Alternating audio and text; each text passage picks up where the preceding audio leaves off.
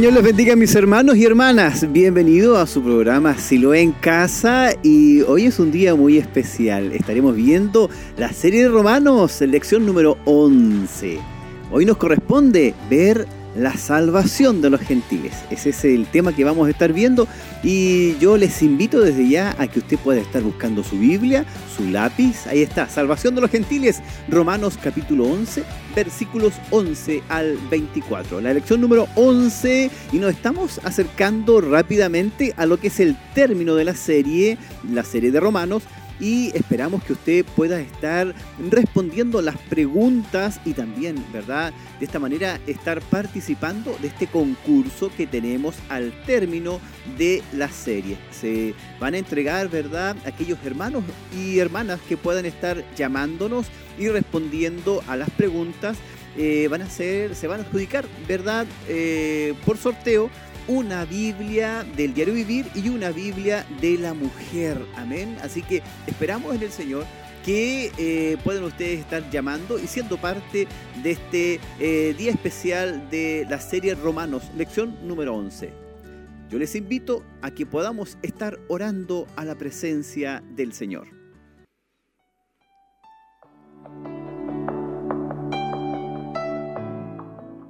Padre eterno, en el nombre de Jesús.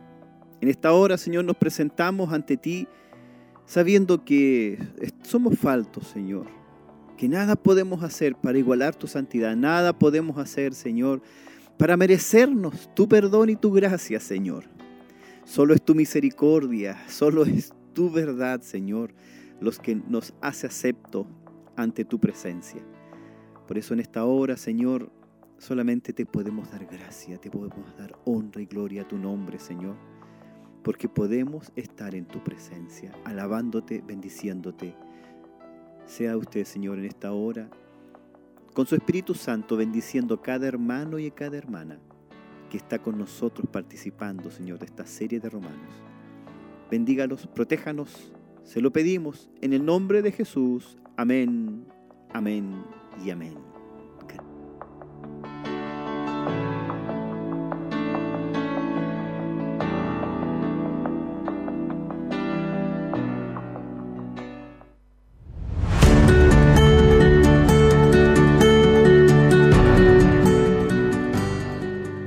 Decíamos anteriormente, eh, estamos en la serie de Romanos, lección número 11. Eh, hoy nos corresponde ver la salvación de los gentiles. Eh, yo les pedía que de alguna u otra manera estuvieran ustedes con su Biblia, su cuaderno, su lápiz en mano, porque vamos a estar en Romanos capítulo 11, versículos del 11 al 24. Eso es el tema que vamos a estar viendo hoy día, la salvación de los gentiles.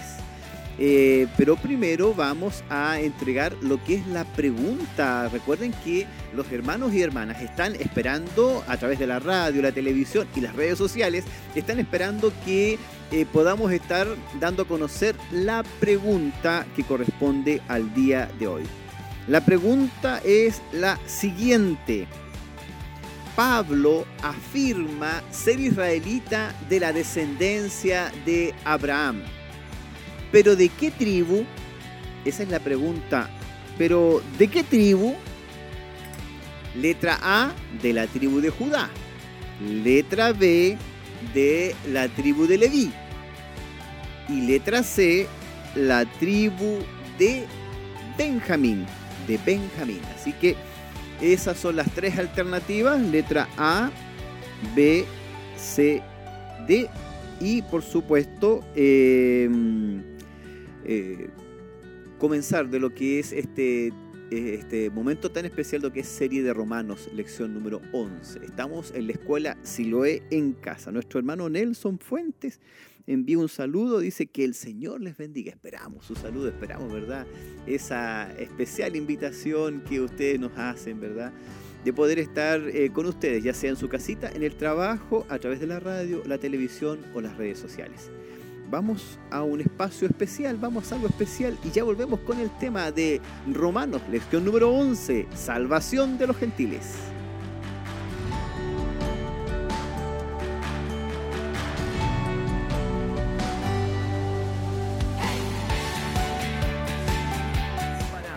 Dios junto a los templos Bethesda de nuestra corporación Siloé. Minas del Prado, Santa Raquel, Oihueco, Quinquegua, Bulnes, San Nicolás y Curanilagüe. Este sábado, 19 horas, Templo Corporativo Siloé. Usted también está invitado. Glorifiquemos juntos a nuestro Dios.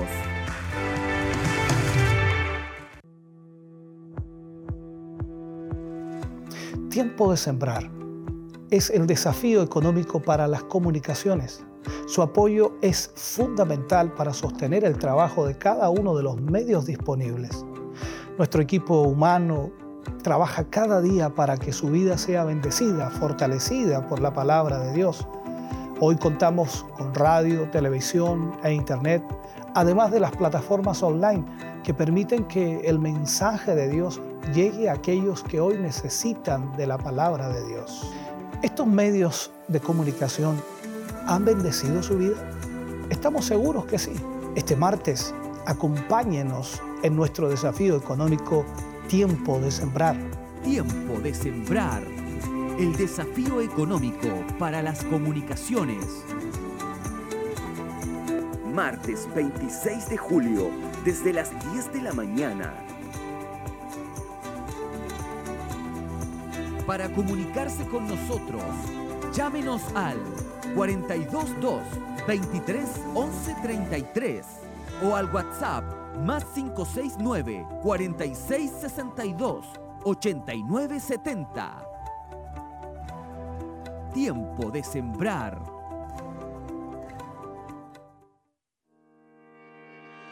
Convención de Damas, julio 2022 fuerza y dignidad son su vestidura.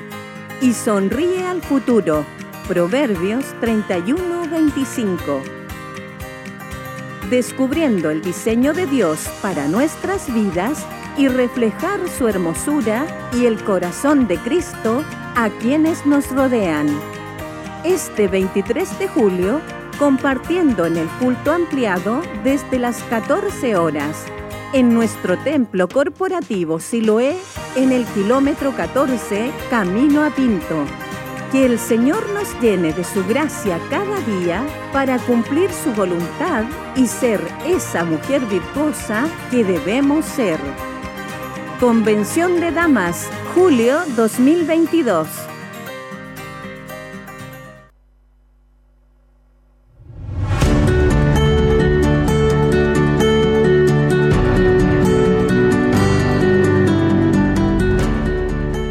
Teníamos los avisos especiales que nos están invitando este sábado a lo que es el culto ministerial en el kilómetro 14. Qué bueno es poder estar compartiendo, ¿verdad?, con nuestros hermanos de los alrededores y por supuesto también con los hermanos de acá de Chillán, en el kilómetro 14, camino a Pinto, ¿verdad?, en el callejón Bustamante. Y recordar también lo que es el tiempo de sembrar, lo que este mes, a fin, el último martes de cada mes, último martes de cada mes, tenemos lo que es el tiempo de sembrar y por supuesto tenemos la convención de damas el 23 de julio también en el kilómetro 14 camino a Pinto en el templo corporativo. Así es el nombre, ¿verdad? Eh, que le hemos dado al templo del kilómetro 14, se llama Templo Corporativo. Un saludo muy especial a nuestro hermano Pierre Michel Guerrier. Eh, bendiciones, él envía unos saludos y nuestra hermana Priscila Palma Pinilla ya respondió la pregunta, así que vamos por los siguientes hermanos y hermanas que van a estar respondiendo esta pregunta del día de hoy. No sé si la podemos ver de nuevo, la podemos ah, pasar de nuevo. La pregunta es, Pablo afirma ser israelita y de la descendencia de Abraham. Pero, ¿de qué tribu? Letra A, tribu de Judá. Letra B, tribu de Leví. Letra C, tribu de Benjamín. Durante, ¿verdad?, este programa usted puede estar contestando y de esa manera ser parte de lo que es este sorteo de dos Biblias. Eh, obviamente que van a ser eh, de alguna manera entregadas al fin de la serie de Romanos. Y estamos ya muy pronto, muy pronto a finalizar esta serie, así que eh, vamos preparándonos para ver lo que es el sorteo. Se van a entregar una Biblia, que es la Biblia del Diario Vivir, y la Biblia de la Mujer. Ambas están aquí atrás de mí, están a mi espalda y de alguna u otra manera siempre nos están recordando que ahí están las Biblias a su disposición para aquellos que puedan estar llamando, se va a hacer un sorteo y el que salga elegido o elegida, ¿verdad? Se le va a hacer entrega de una de estas Biblias, van a hacer dos sorteos, una por cada Biblia. Eso es lo principal y eh, nos resta solamente ya irnos a lo que es el día de hoy, ¿verdad? Con lo que es el tema en sí vamos al tema del día de hoy. Vamos a la serie de Romanos, capítulo 11, la salvación de los gentiles. Amén. Vamos a leer Romanos capítulo 11, versículos del 11 al 24. Si usted me acompaña con la Biblia, sería muy bueno que lo hiciera y poder de esta manera estar analizando, revisando lo que Dios tiene para nosotros en este día. Vamos a, a leer la palabra. Dice, digo pues, ¿han tropezado los de Israel para que cayesen? En ninguna manera. Pero por su transgresión vino la salvación a los gentiles, para provocarles a celos. Y si su transgresión es la riqueza del mundo y su defección la riqueza de los gentiles, ¿cuánto más su plena restauración? Porque a vosotros hablo, gentiles, por cuanto yo soy apóstol de los gentiles, honro mi ministerio por si en alguna manera pueda provocar a celos a los de mi sangre y hacer salvos a algunos de ellos. Porque si su exclusión es la reconciliación del mundo, ¿qué será su admisión? ¿Sino vida de entre los muertos? Si las primicias son santas, también lo es la masa restante. Y si la raíz es santa, también lo son las ramas. Pues si algunas de las ramas fueron desgajadas, y tú, siendo olivo silvestre, has sido injertado en lugar de ellas, y has sido hecho participante de la raíz y de la rica savia del olivo, no te jactes contra las ramas. Y si te jactas, sabe que no sustentas tú a la raíz, sino la raíz a ti. Pues las ramas, dirás, ¿fueron desgajadas para que yo fuese injertado? Bien, por su incredulidad fueron desgajadas, pero tú por la fe estás en pie. No te ensoberbezcas, sino teme. Porque si Dios no perdonó a las ramas naturales, a ti tampoco te perdonará. Mira pues la bondad y la severidad de Dios. La severidad ciertamente para los que cayeron, pero la bondad para contigo, si permaneces en esa bondad. Pues de otra manera tú también serás cortado. Y aún ellos, si no permanecieron, si no permanecieren en incredulidad, serán injertados. Pues poderoso es Dios para volverlos a injertar. Porque si tú fuiste cortado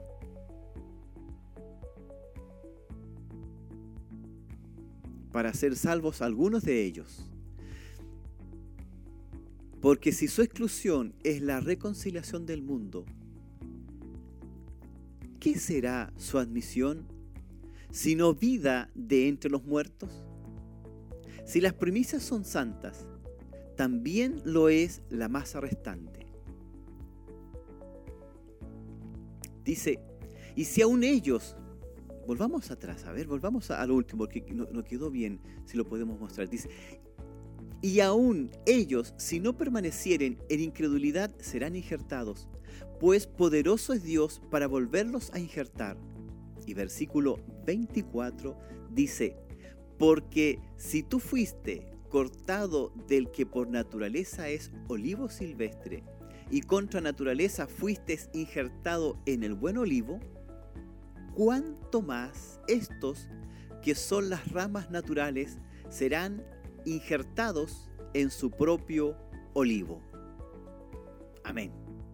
Bendito es el Señor. Eso es lo que dice el versículo 24, ¿verdad? Estamos en el capítulo 11 de Romanos y eh, vamos a ver lo que es el remanente de Israel encuentra salvación. Eh, por tanto, pregunto, ¿ha desechado Dios a su pueblo?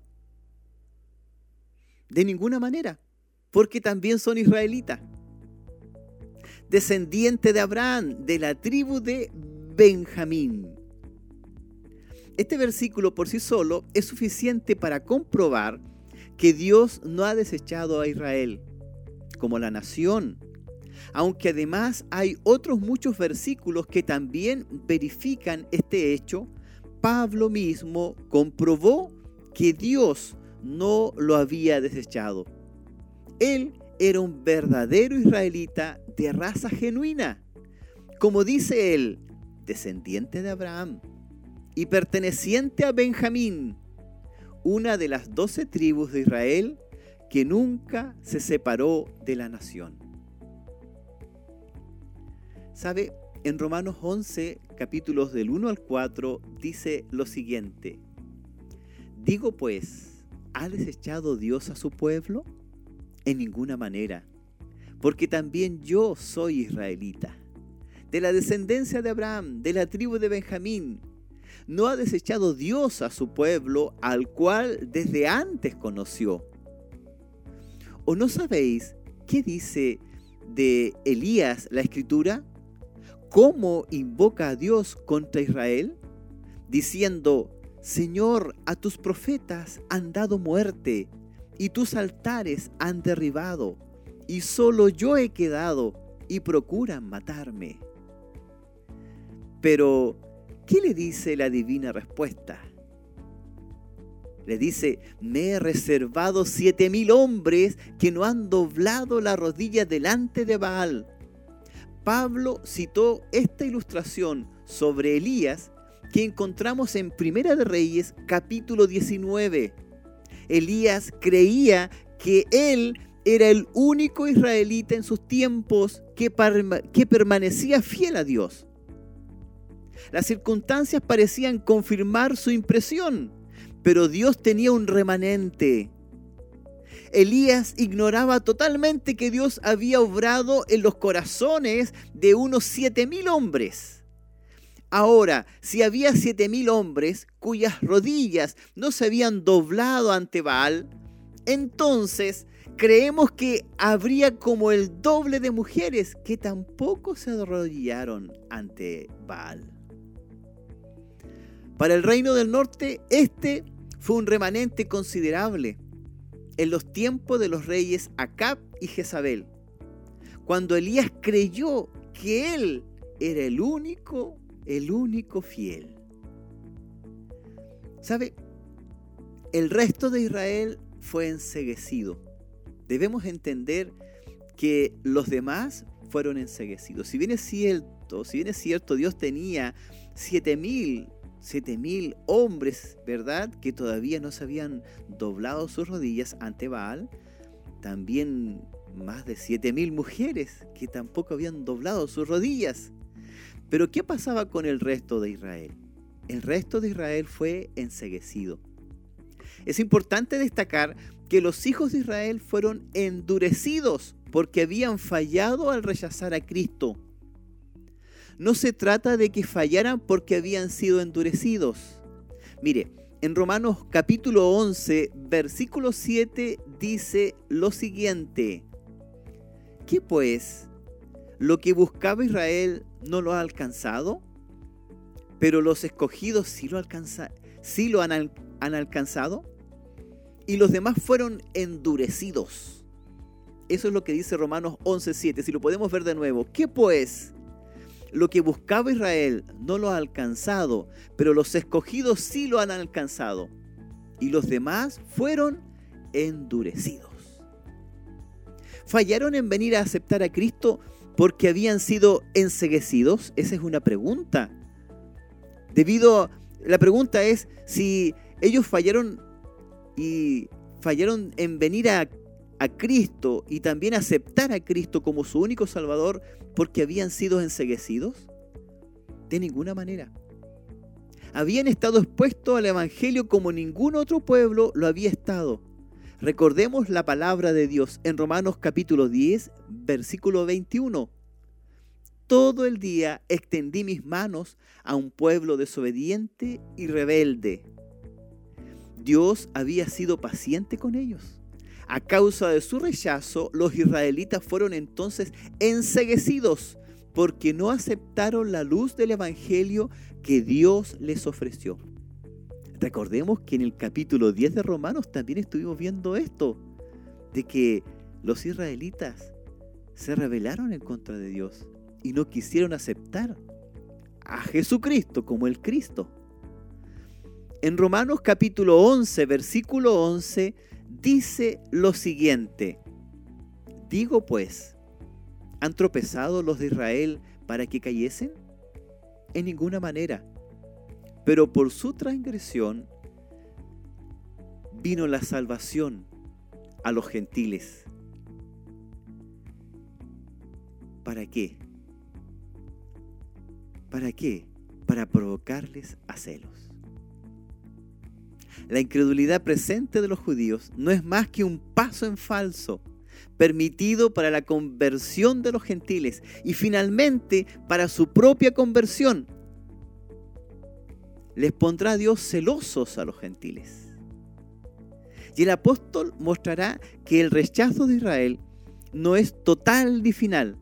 El rechazo es solamente parcial y temporal. Su pregunta es esta. La pregunta que Dios hace es la siguiente.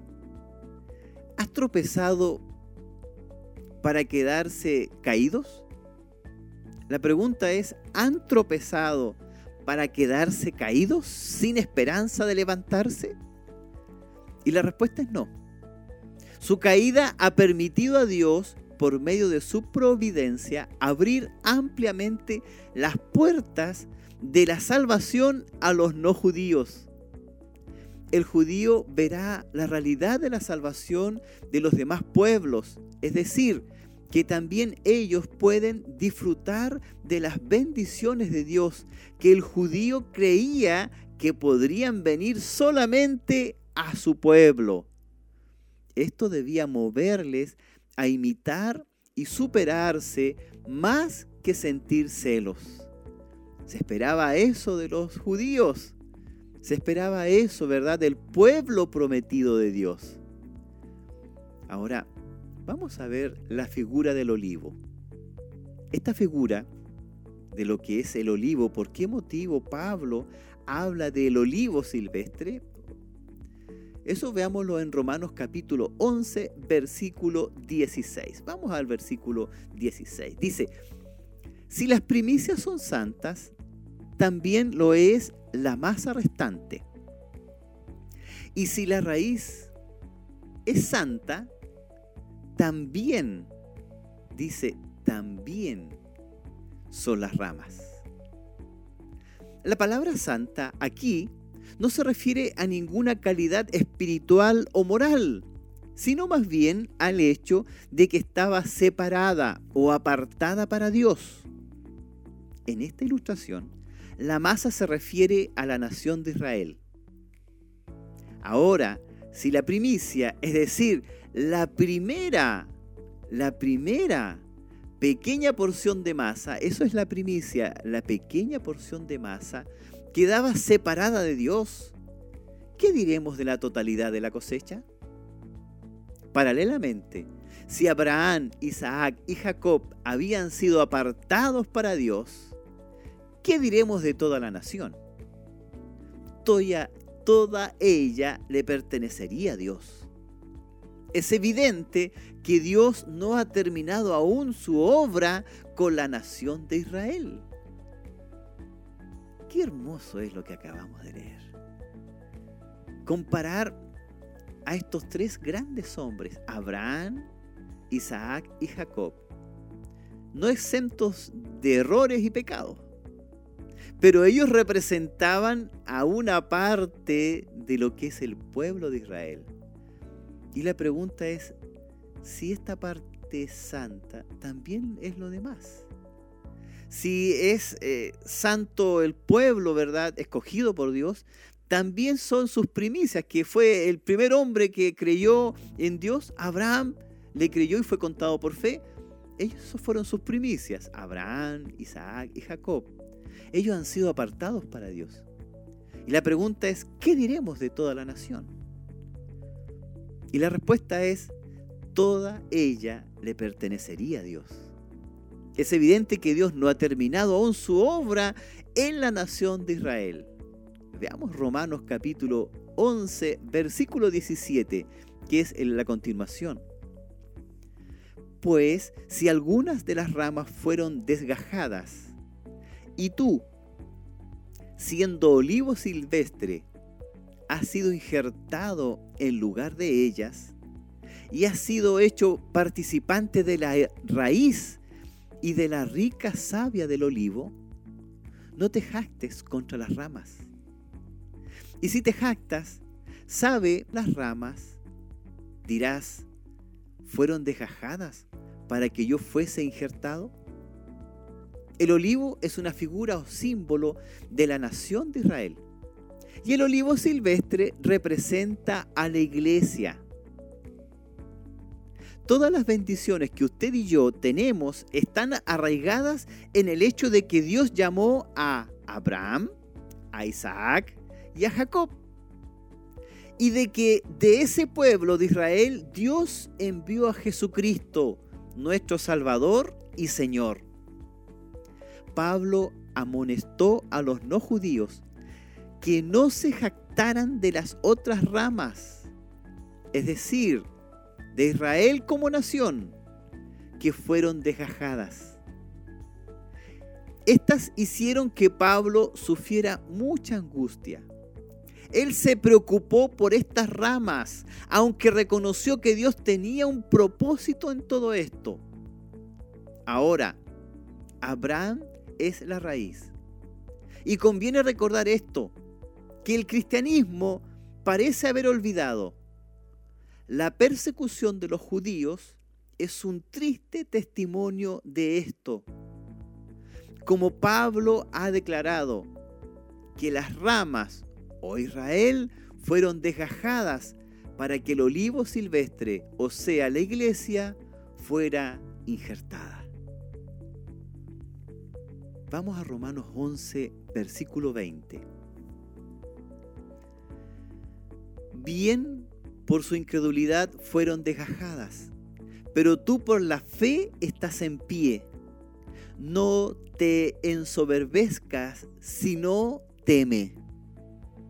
La palabra bien aquí quiere decir que Pablo admitió la declaración precedente, pero negó la premisa sobre la cual fue hecha. Admitió que Israel fue desgajada debido a su incredulidad y rebelión y estableció que es solo por la gracia de Dios que la iglesia está en pie.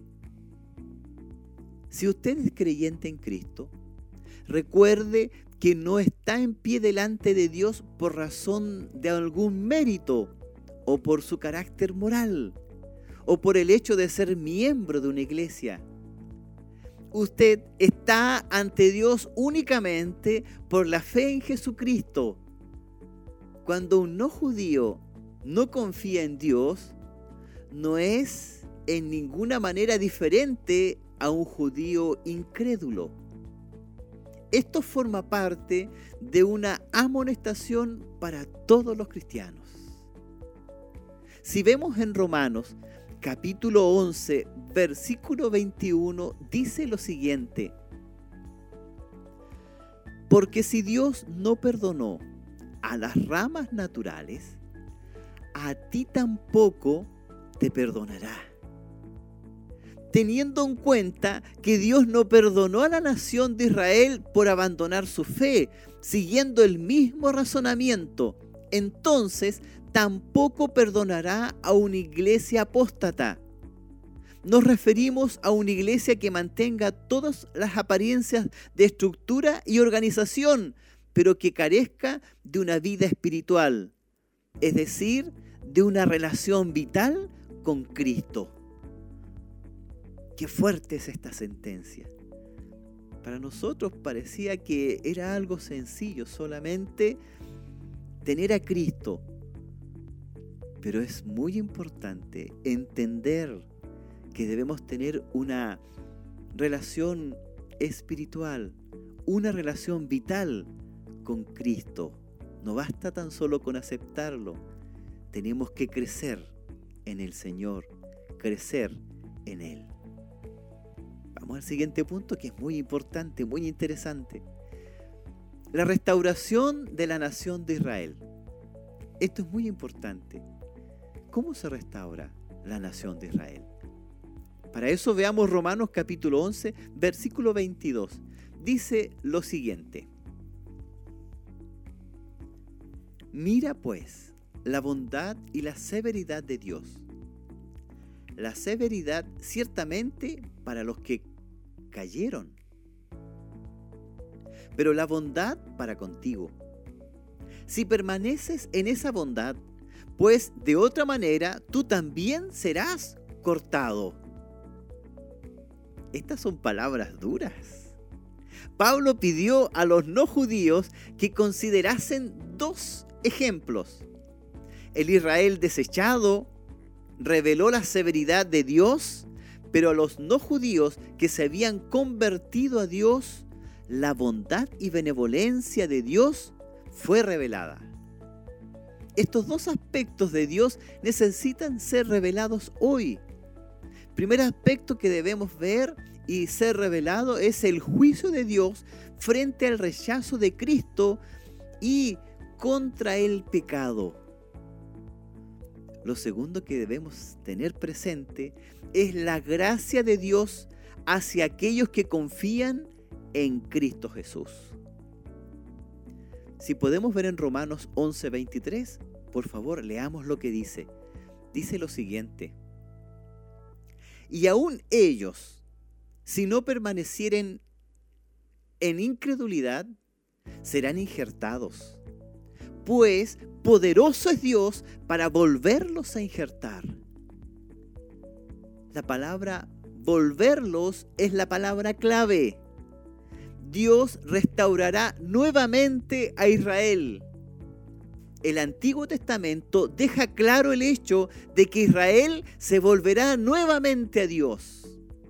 En Jeremías capítulo 23, versículos 3 al 8, dice lo siguiente, y yo mismo recogeré al remanente de mis ovejas de todas las tierras a donde las eché. Y las haré volver a sus moradas, y crecerán y se multiplicarán. Y pondré sobre ellas pastores que las apacienten y no teman más. Si se amedrentaran, ni serán de, menoscabadas, dice Jehová. He aquí que vienen días, dice Jehová, en que levantaré a David renuevo justo y reinará como rey, el cual será dichoso y hará juicio y justicia en la tierra. En sus días será salvo Judá, e Israel habitará confiado. Y en este será su nombre, con el cual le llamarán Jehová, justicia nuestra. Por tanto, he aquí que vienen días, dice Jehová, en que no dirán más, vive Jehová, que hizo subir a los hijos de Israel de la tierra de Egipto, sino, vive Jehová, que hizo subir y trajo la descendencia de la casa de Israel, de la tierra del norte y de todas las tierras donde yo los había echado y habitarán en su tierra. en Zacarías capítulo 12, versículo 10, dice lo siguiente. Les invito a que podamos estar viendo Zacarías capítulo 10, versículo 2, perdón, Zacarías capítulo 12, versículo 10. Y dice, y derramaré sobre la casa de David y sobre los moradores de Jerusalén espíritu de gracia y de oración. Y mirarán a mí a quien traspasaron y llorarán como se llora por hijo unigénito, afligiéndose por él como quien se aflige por el primogénito. Aquel día futuro será como aquella antigua fiesta del día de la expiación. Ellos se volverán a Dios con una actitud de arrepentimiento y Dios les salvará tal como nos ha salvado a nosotros. Por su maravillosa, infinita misericordia y gracia, Dios es poderoso para vencer su terjedad y rebelión. Si vemos Romanos capítulo 11, versículo 24, usted me puede acompañar. Dice, porque si tú fuiste cortado del que por naturaleza es olivo silvestre, y contra naturaleza fuiste injertado en el buen olivo, ¿cuánto más estos, que son las ramas naturales, serán injertados en su propio olivo? Pablo continuó con su ilustración del olivo. El olivo representa a Israel con Abraham como la raíz. Algunas de las ramas fueron desgajadas. La nación como tal fue rechazada. Dios injertó a los no judíos, no para que llegaran a ser reemplazo de los judíos, lo cual significaría que tendrían que aceptar todo el ritual del Antiguo Testamento. Más bien, Él desgajó a Israel e injertó a la iglesia, que incluye a judíos y no judíos, directa e inmediatamente sobre Abraham por la fe. Ahora, si a Dios le fue posible hacer esto, y lo, y lo hizo, es razonable concluir que puede y que tomará las ramas naturales para injertarlas nuevamente. En otras palabras, Él no desechará permanentemente a Israel. Veamos Romanos capítulo 11, versículos 28 y 29. Dice, así que en cuanto al Evangelio, son enemigos por causa de vosotros. Pero en cuanto a la elección, son amados por causa de los padres. Porque irrevocables son los dones y el llamamiento de Dios. En estos dos versículos el apóstol Pablo estaba resumiendo la discusión precedente. Había dos pensamientos que parecían estar en pugna y además contradictorios. Ambos eran ciertos.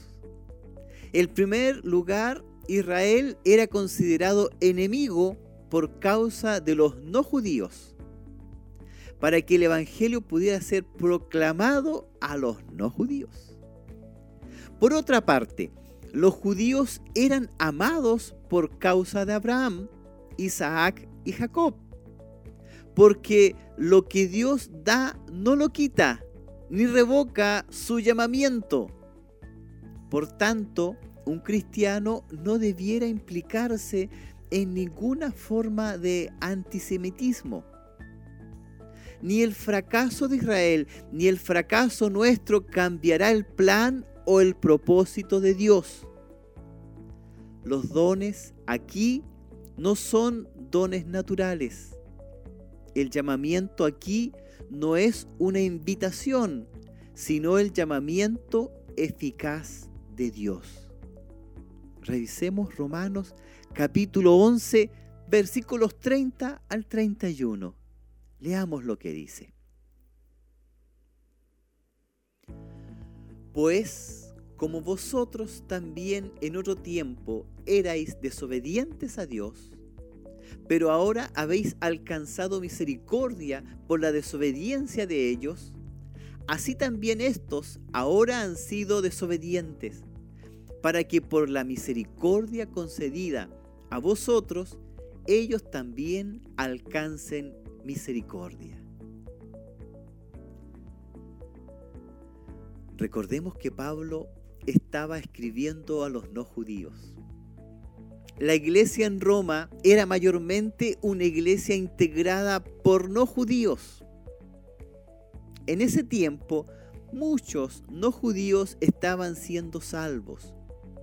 Aquí él estaba destacando el contraste entre la nación de Israel y los no judíos. En los tiempos pasados, los no judíos no habían creído, pero en ese momento un remanente de los gentiles había obtenido la misericordia y compasión de Dios. Durante ese mismo periodo, Israel como nación, que anteriormente había creído, no creía. Y Pablo sentó el principio por el cual Dios salva al judío y al no judío. Es por la gracia por la misericordia. Y así como Dios mostró misericordia a los no judíos, Él mostrará misericordia a la nación de Israel. Leamos Efesios capítulo 2, versículos 8 y 9.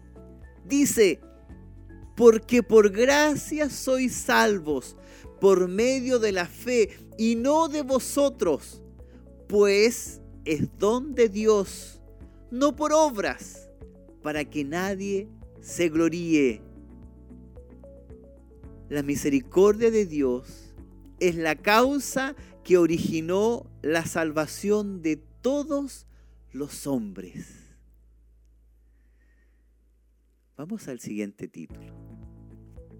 Yo me gozo. Es algo tremendo el poder entender la misericordia de Dios y cómo Dios restaura a Israel y cómo Dios salva a los no judíos. Vamos al título siguiente, el motivo para restaurar a la nación de Israel. Vamos a descubrir cuál es el motivo que Dios tuvo para restaurar a la nación de Israel. Vamos a Romanos capítulo 11, versículo 33. Leamos. Oh profundidad de las riquezas, de la sabiduría y de la ciencia de Dios. Cuán insondables son sus juicios e inescrutables sus caminos. Aquí vemos que el apóstol Pablo había llegado al momento de reconocer la sabiduría y la gloria reveladas en todos los asuntos que había estado considerando. Esta sección es pura alabanza y no tenemos aquí la exposición de ningún argumento. Sin embargo, podríamos decir que aquí se encuentra el argumento más grande de todos. Si nosotros no entendemos el porqué de los tratos de Dios con Israel, con los no judíos y con nosotros mismos, no es porque no haya un motivo bueno o suficiente, la dificultad está en nuestra incapacidad para comprender la sabiduría y los designios de Dios. Mire, veamos 1 Corintios capítulo 2, versículo 14. Dice, pero el hombre natural no percibe las cosas que son del Espíritu de Dios, porque para él son locura y no las puede entender, porque se han de discernir espiritualmente. Así los hijos pequeños muchas veces no entienden ciertas actitudes o decisiones de sus padres, que pueden llegar a ser molestas o incluso dolorosas, y entonces se rebelan en contra de esas actitudes. Pero los padres, con un conocimiento superior de la vida y de acuerdo con las circunstancias, actúan siempre procurando lo más beneficioso y saludable para sus hijos. Dios sabe. Podemos decir que Dios sabe lo que hace. Nosotros no, nosotros no sabemos, pero Dios tiene que explicarnos a través de sus profetas, a través de los hombres de Dios. Vamos a Romanos capítulo 11, versículo 34 y 35. Leamos lo que dice. Mire. Dice, porque ¿quién entendió la mente del Señor? ¿O quién fue su consejero? ¿O quién le dio a él primero para que le fuese recompensado? Aquí tenemos tres preguntas bastante sencillas. El problema son las respuestas, porque no es muy sencillo de responder. La primera pregunta es, ¿quién entendió la mente del Señor? Y la respuesta es nadie. Nadie entiende la mente del Señor. La segunda pregunta es, ¿quién ha servido de consejero a Dios? La respuesta es muy similar a la anterior. Dice, nadie puede aconsejar a Dios. Observamos que el Señor Jesús nunca pidió consejo. Cuando estaba aquí en la tierra, debemos entender que Él nunca solicitó ni pidió consejo de nadie. Acuérdese lo que le pasó a Pedro. Cuando le ofreció su consejo y le propuso algo, así le dijo, te quiero decir algo y le llamó para un ladito. Recuerden lo que Jesús le dijo. Retírate, Satanás. Qué terrible le fue Pedro ese día. ¿Quién ha servido de consejero a Dios? Nadie. Nadie. Mire, en Juan capítulo 6, versículo 5 dice lo siguiente, no sé si lo tenemos ahí, Juan capítulo 6, versículo 5. Vemos que Jesús le preguntó a Felipe, ¿dónde podrían ellos comprar suficiente comida para dar de comer a cinco mil personas? Y le hizo esta pregunta para ver qué contestaría Felipe. Porque Jesús mismo sabía bien lo que iba a hacer. Y el hecho fue que no siguió su consejo o el consejo que le dieron sus discípulos. Porque según el relato de Lucas, ellos le sugirieron que despidiese a la gente para que descansaran y consiguiesen alimentos. En esa ocasión, el mandato de Jesús fue, dadles vosotros de comer. Y de alguna otra manera se cumplió lo que él propuso. Ustedes denles de comer. Se creó una polémica porque algunos buscaban dinero y dijeron no nos alcanza. Felipe de alguna otra manera dijo, bueno, eh, aquí hay un joven que tiene unos panes y unos peces. Y si ustedes se fijan, los discípulos fueron los que le dieron de comer porque la multiplicación de los panes y los peces se dio en el momento en que ellos comenzaron a entregarlos. Indirectamente, los discípulos le dieron de comer, pero bajo el mandato de Jesús, que Él les dijo, dadle de comer. ¿Quién entendía la mente de Dios en ese instante? Nadie. Me entristece ver a los discípulos que de alguna u otra manera están con un tremendo problema de 5.000 personas. Y me entristece, me entristece mucho ver que los discípulos tratan de buscar una solución humana y Jesucristo en su en su infinita bondad les da la opción de que ellos les den de comer. Y efectivamente así lo hacen. Pero es por el milagro de Dios. Ellos solamente pasan a ser intermediarios para poder canalizar esta bendición.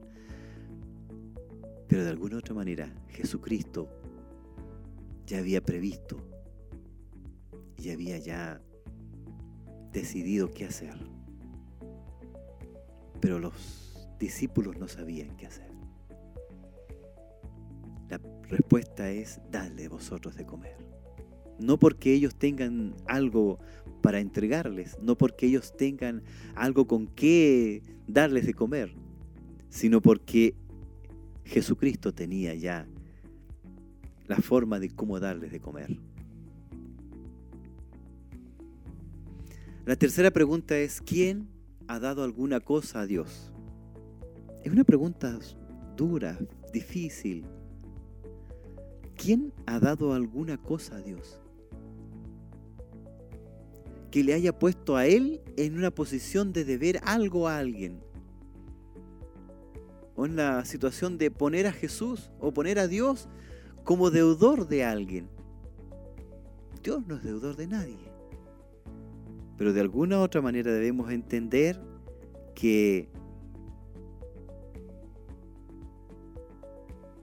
si fuera posible a usted darle algo a Dios, Él le debería algo.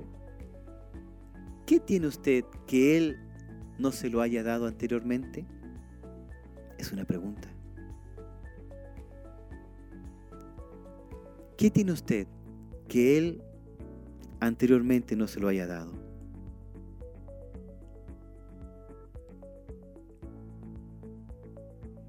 Aquí se aclaró entonces que Dios dijo que no estaría en deuda con nadie. Cuando alguien le entrega algo, Dios lo devuelve en mayor cantidad. Y esa es también una lección para los cristianos. En su papel de mayordomos de los bienes que el Señor nos entrega. Debemos entender de que somos mayordomos, no somos dueños. Debemos entender que nada tenemos, nada tenemos para regalarle al Señor para que Él sea nuestro deudor. Veamos en Romanos capítulo 1, versículo 36 dice lo siguiente.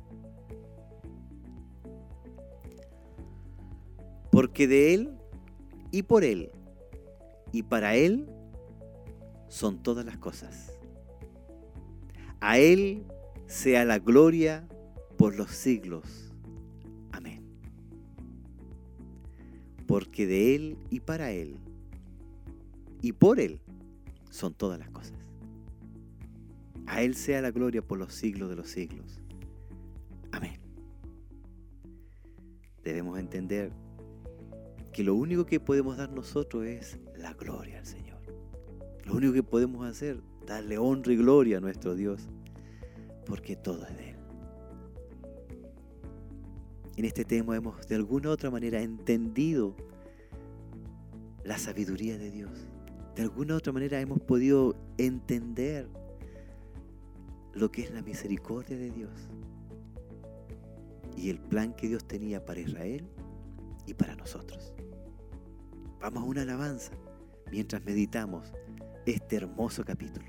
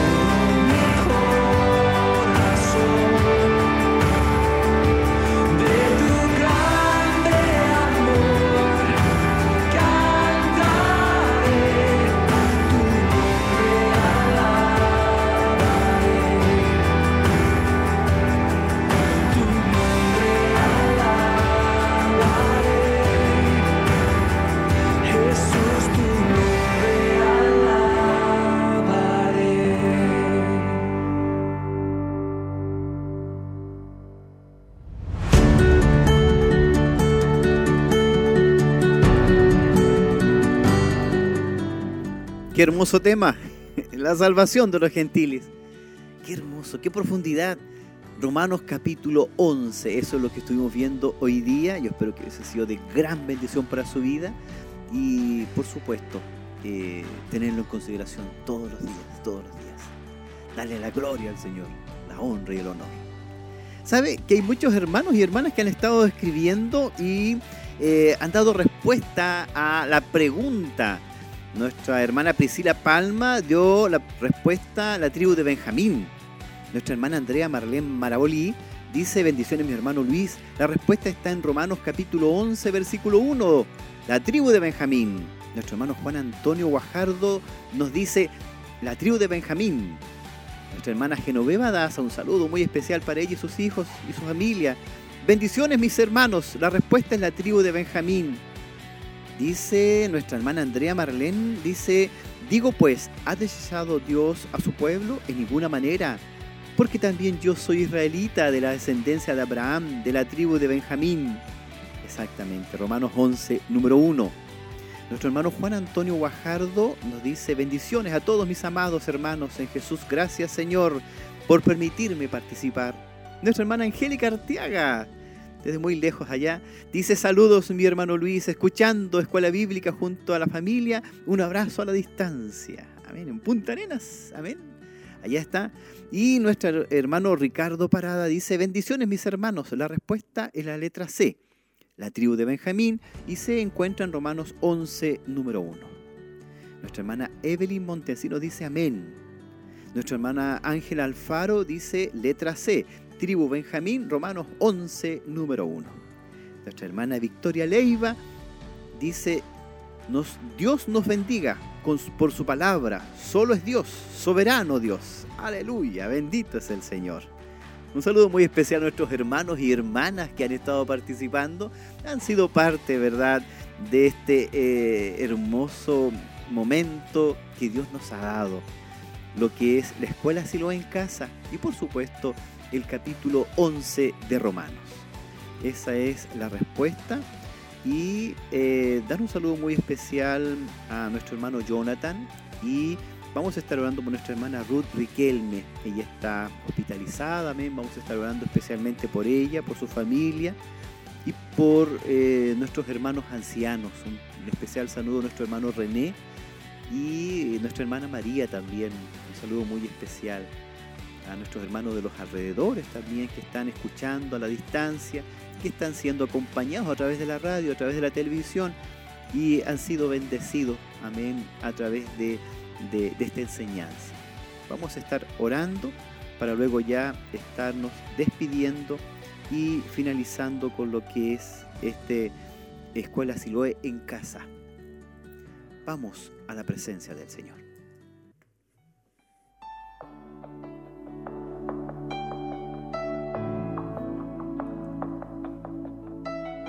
Padre eterno, en el nombre de Jesús, en esta hora, Señor, te damos gracias, te alabamos y te bendecimos, porque tú eres bueno con nosotros, porque has tenido misericordia de nosotros, porque tú, Señor, te has puesto tus ojos en nosotros, Señor.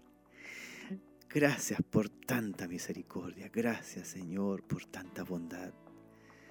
Gracias, Dios eterno y poderoso, porque sin ti, Señor, estábamos perdidos. Nuestro destino era la perdición. Nuestro castigo, Señor, era merecido sobre nuestras vidas y no teníamos salvación hasta que tú llegaste a nuestras vidas. Por eso, Señor, nuestra alabanza, nuestra gloria, nuestra honra para ti, Señor. Nuestro eterno agradecimiento, Señor.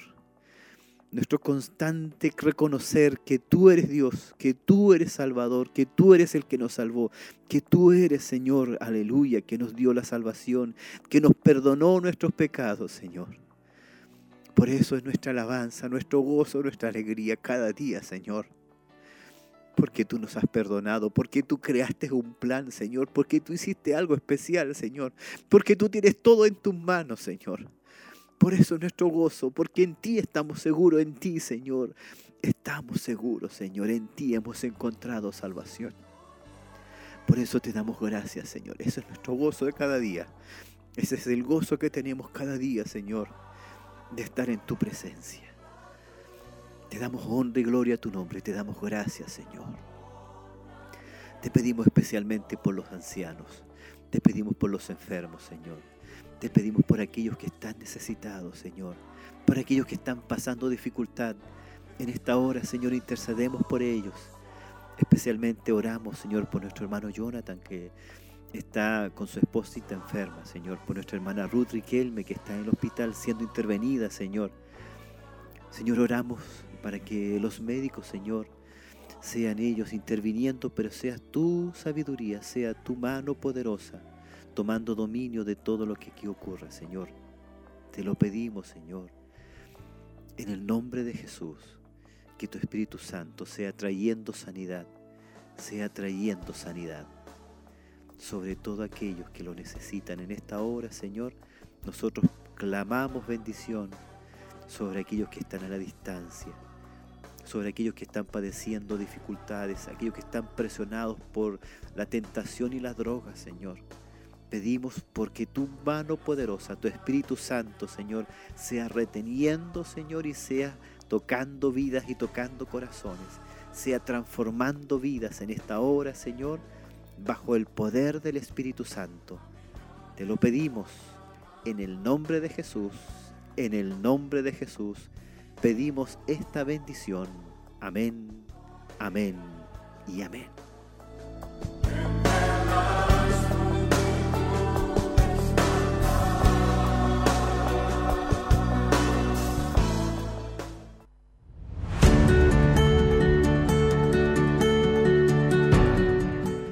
Hermanos, solamente invitarles para la próxima clase, Serie de Romanos, capítulo 12. El título es El cristiano en la iglesia y frente al mundo. Ese es el título que vamos a estar viendo, así que yo le invito a que pueda estar sintonizando el próximo miércoles a esta hora, ¿verdad? Desde la 1 hasta las 2 de la tarde. Recordemos que también se repite este programa durante la tarde. Y el tema del próximo miércoles es el cristiano en la iglesia y frente al mundo. Así que esperamos, ¿verdad? Que usted haya sido grandemente bendecido. Y la invitación es para los miércoles acá. Es esa la invitación que podamos estar haciendo todos los miércoles desde la 1 hasta las 2 de la tarde. Que el Señor les bendiga. Muchas gracias.